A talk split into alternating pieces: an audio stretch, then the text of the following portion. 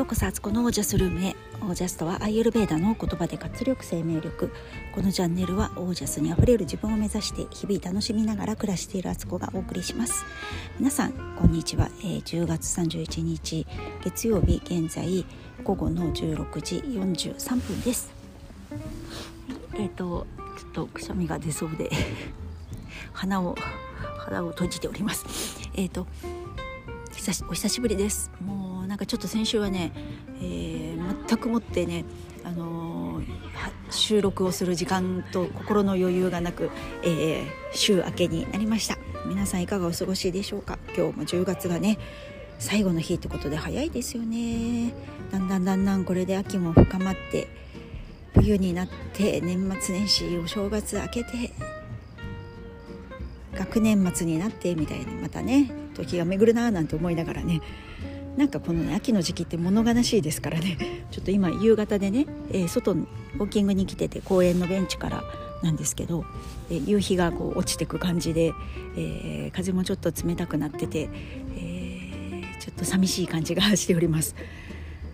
えー、今日はですねまあいろいろ雑談会にしようかなっていうフィーカタイムかなという感じです。先週ねあの、無事におしゃべりあおむすびとおしゃべり会っていうねみんなで佐藤初音さん風レシピでおむすびを作ってそれを食べながら、えー、家事のことっていうか、まあ、料理中心のこと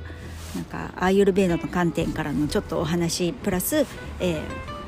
私のキッチンのねあの棚とかねいろいろこんな風な動線でね物を置いてキッチンで料理しやすくやってんですよなんていう話をした回がね2回あって無事終了しました。ありがとうございました。ご参加いただいた方ありがとうございました。アーカイブでもね、えー、見てくださるって方もいてねありがとうございます。でやってみて思ったのがねやっぱりねこのおむすびねただもんじゃないぞっていうねめっちゃ美味しいですね。どう作っても美味しいですね。私目つぶっててもできるぐらいになってるんですけども何百回とこのおむすびはね作ってきたんで。でもね子供たちうちも子供のねあの食べっぷりが違うんですよね。このおむすびなんかすごいやっぱ美味しいって言ってくれて、えー、喜んで食べてね。なんかお腹空いてなくても食べちゃうみたいなね。そんな感じだしあの参加してくださった方もね、まあ、自分で食べて美味しいとあのなんかね粒感を感じられるおむすびって言ってました、えー、それまで自分が握ってきたおむすびっていうのはなんか結構ギュッとね形をしっかり作ろうとギュッとやっちゃって、えー、中に空気がねもう抜けて粒がねやっぱりくっついちゃう。あのちょっと潰れちゃうというか、まあ、そんな感じになまあそれがでもおむすびだって言えばね、まあ、そうそうじゃないっていう感じなんですけど私も前はねそんな風に作ってましたけどやっぱねちょっと違うと。この空気感があって粒がほどける口の中でね空気も一緒に食べる美味しさみたいなのにねちょっと感激してくれて改めてそんな風に私思ったことがなかったんですけどもうなんかこのおむすびに慣れちゃっててすごいねあの改めてそういえばそこの作り方は最初からねあの手でギュッて握らないのでお皿にねちょっと取るんですよ。だからねあれである程度形ができてで少し冷めるのであのなんだろう形がある程度ね出来上がるんですよねそこでね。それがいいんだなっていうのを改めて思いましたでねあのその参加された方のご家族もみんななんか喜んで食べてくれて普段ねあのご飯系をね炭水化物を食べない家族家族がねなんか喜んでおむすび2個食べたんですとかなんか子供たちが帰ってきてペロッと食べちゃいましたとかなんか嬉しい報告があってあの本当に私もとっても嬉しい気持ちになりました。むすびの持つパワーってねなんか計り知れないなと思ったしだけどやってることってすっごい単純なんですよ。何にも難しいことないんですよ。なんか魔法とかなんかすごいテクニックを使ってとかそういうことでもないんですよね。だからこそもっとすごいって私は思うんですけどこのおむすびね。また何かあの機会があったらねこういうあの講座みたいのをやってもいいしなんかどっかでねまた紹介できたりしたらいいなーなんて思ったりしてますね。はい。あとね、まあ、私のあのキッチン見てもらってねやっぱり人のね家の戸棚キッチンの戸棚の中までなんて普段見れないからどんだけ仲いい友達とかでもねあの、まあ、実家とかね身内ぐらいだったらねこうお家行ってご飯作る時に手伝ったりしてそういうとこ見るけどでもなんかそこって普段人に見られるつもりでも片付けてないからちょっと見られちゃいやんみたいな感じもあるじゃないですか。なんかそこをねあえてこう見れた私がまあ今回見せた形になるんですけどそれはねあのとってもなんかいい刺激にお互いになったんじゃないかなと思って私もまあ見せる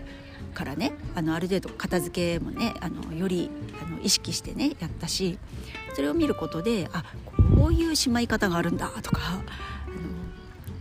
ただしまってればいいわけじゃないんだとかなんかその動線とかを考えてるとかなんかそういうなんかそこに物が置いてあるその道筋っていうかなんでそれがそういうふうに置かれているかっていうことがあのまたそのエピソードみたいのが知れるとよりなんかそこに見えてるものって変わってくるんですよね。それも面白いなと思ってねなんか楽しい回にとってもなりましたよ。はいそんなことが先週ありましたね。あとうん最近富に思うのは本当に私たちって何でもかんでも全部ねあの波動でできてるなっていうねまたなんか変なこと言い始めましたけどもうエネルギーなんですよねどう考えてもね。自分があなんかあ今日はなんか天気が悪くてなんか朝からテンション上がんないなっていうのだって一つの波動だしそういう波動を出してる。ということはそういう同じものを引き合うっていうのがこの世界のルールだからそうやって思ってたらテンション上がんないことがまたやってくるわけですよ。でそうするとイコールあなんか天気の悪い日って気分も上がらなくてなんかいいこともなくてなんかつまんない日だなっていうふうに自分でねそこで結論付けたらまた天気が悪い日が来たら同じことを思って同じことをやっちゃうわけですよ。本当はそうやって捉えなくて天気が悪くてもあ今日も目が覚めたあなんか元気でよかったとか、あの天気は悪いかもしれないけど家にはあの浴室乾燥機があるから、えー、外で洗濯物は干せないけど中で干してね乾乾いてくれてるってありがたいなとかってそうやって思っただけでもそれで例えばテンション上がったりとか気持ちが変わったらまたなんか似たようなねありがたいなとかよかったって思うようなことが起きてくるっていうね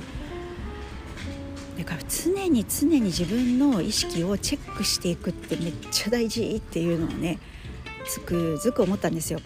でこんなね、あのー、すごいこういうねスピリチュアルなこと好きだから学んだりしてるんですけどそんな私でもね本当にね、あの、ただの人間ですからすぐにねあの現実に巻き込まれて、えー、そうしたくない自分の方に自分を寄せちゃったり全然するんですよ。気づくとそっちが言ってたみたいな。でまた気づいてそれを軌道修正して私が見たい世界はこっちだとかこっちを意識していこうとか自分が楽でリラックスできる方を選んでいこうっていう風にねまた改めて思わないとそうじゃない方に行く。ですよね。だからね自分がどういうエネルギー発するかなんだなっていうのをねあのすごい思ってまああのこの話をねしだすとすごく長くなりそうなんで今日はの辺りにするんですけどでもねどんどんどんどんね自分の波動をどういう波動にしていくか選べるんですよね。選べるのにあえて選びたくない方を実は選んじゃったりとかしてたりとか今までの慣例でねなんとなくこっちでしょとか常識的にはこっちでしょうとかねみんなが喜んでくれるからこっち選んどいた方が無難だよねとかねなんかそういうことをねどうしてもどうしてもね日常生活を送ってるとね引っ張られててか自分で引っ張られてっていうとね人事みたいに、ね、誰かが自分をねそうさせてるみたいな言い方になっちゃうけどそうじゃなくてあえて自分でやっぱり結局はね選んでそっちに自分から歩いていってんですよね。でそう気づいたんだったらそうならないように、えー、していくっていう自分をね選んでいきたいなっていうのをね思うわけですでさらにさらになんか本当に時代がこんなになんか急速にいろんなことが動いてって世界単位で動いてるじゃないですかコロナのこともしっかりあのハイパーインフレしっかりねなんかあの戦争のことをしっかり争い事政治の混乱あとなんか人災天災いろいろあるんですけどこの流れっていうのはね急激にね世界単位で地球単位でなんかね変わろうとしてるんですよね。そのためにはやっぱ自分がね波動を軽くしてないとねあの動けないです簡単に。だからねその波動を軽くするっていうのはその考え方もそうだしやっぱりね断捨離とかね物の断捨離と心の断捨離ほんと必要だなっていうふうにね思ってるんですよ。軽かったらねなんか針の目を通るってよくバシャールとか好きな人だったら聞いたことあると思うんですけど今後私たちはそのちょっとね狭い空間を通って新しい世界にトンネルを通っていくみたいな感じになるみたいなんですよ。でその時になんかいろんなもの両手に持ってたりとか頭に乗っけてたりとか周りにいっぱい人人をねくっつけてっていうかあのその団体でねバー行こうみたいなするのは無理でどんだけ身軽になってるかっていうのがね結構ねそこの肝だったりするみたいなんでますますちょっとねあの自分をね軽くしていこうと思います。先週ねあの肝臓デトックスやって今、えー、アルカリ食っていうねあのベジタリアン食やってるんですけどそれでね体が軽くなったことでなんかねあの自分の中のやっぱりこうマインドとか波動が本来の自分にすごいちょっと近づいたんですよね。ぱりねだからどうしても嫌なものは本当に嫌だしやりたくないことは本当にやりたくないっていうのがはっきり見えてきちゃったんですよ私。そういう意味でもね体をねデトックスしたりするのもめっちゃ大事だなって48年間生きてきてってもうすぐね49なんですよ。49年間も生きてくるとねいろいろつけてますからね。それをねあえて外していくっていう行為が、えー、意識的に物理的に必要になってます。最近のお気に入りはねあのクレイパックをね顔にすることでクレイをね、あの9月にクレイのある暮らしをね習って化粧お化粧とかにも使ったりとか歯磨きに使ってるんですけどクレイのジェルを作って自分でね、まあ、水で溶かしてみたいな感じですけどそれをね顔に塗ってお風呂の時にね湯船に入りながら顔に塗ってパックしといてでそれをね洗い流すだけなんですけどなんかね肌の調子めちゃいいんです。なんかねクレンジングとかね洗顔とかなんか余計なものいらないなってほんとこれ1個あれば十分。っていう感じでちょっとお肌もね今ね物理的にねあのキレキレしてますのでまたなんかそんな話もねシェアできたらと思います。はい今日はなんかフィーカタイムっていうかねなんかまとまってないようなとりあえず雑感を話してみました。はい、えー、なんかねこの公園でねちょっと座りながら喋ってるんですけどこう寒くなってきてるのにね蚊がいそうな感じでちょっと足元かゆい刺されたかしら。もうすぐ刺されちゃうんです私。はいということで今日はこの辺で、えー、皆さんの暮らしは自ら光り輝いてオージャスにあふれたものです。オージャス、えー、軽く軽くなっていきましょう。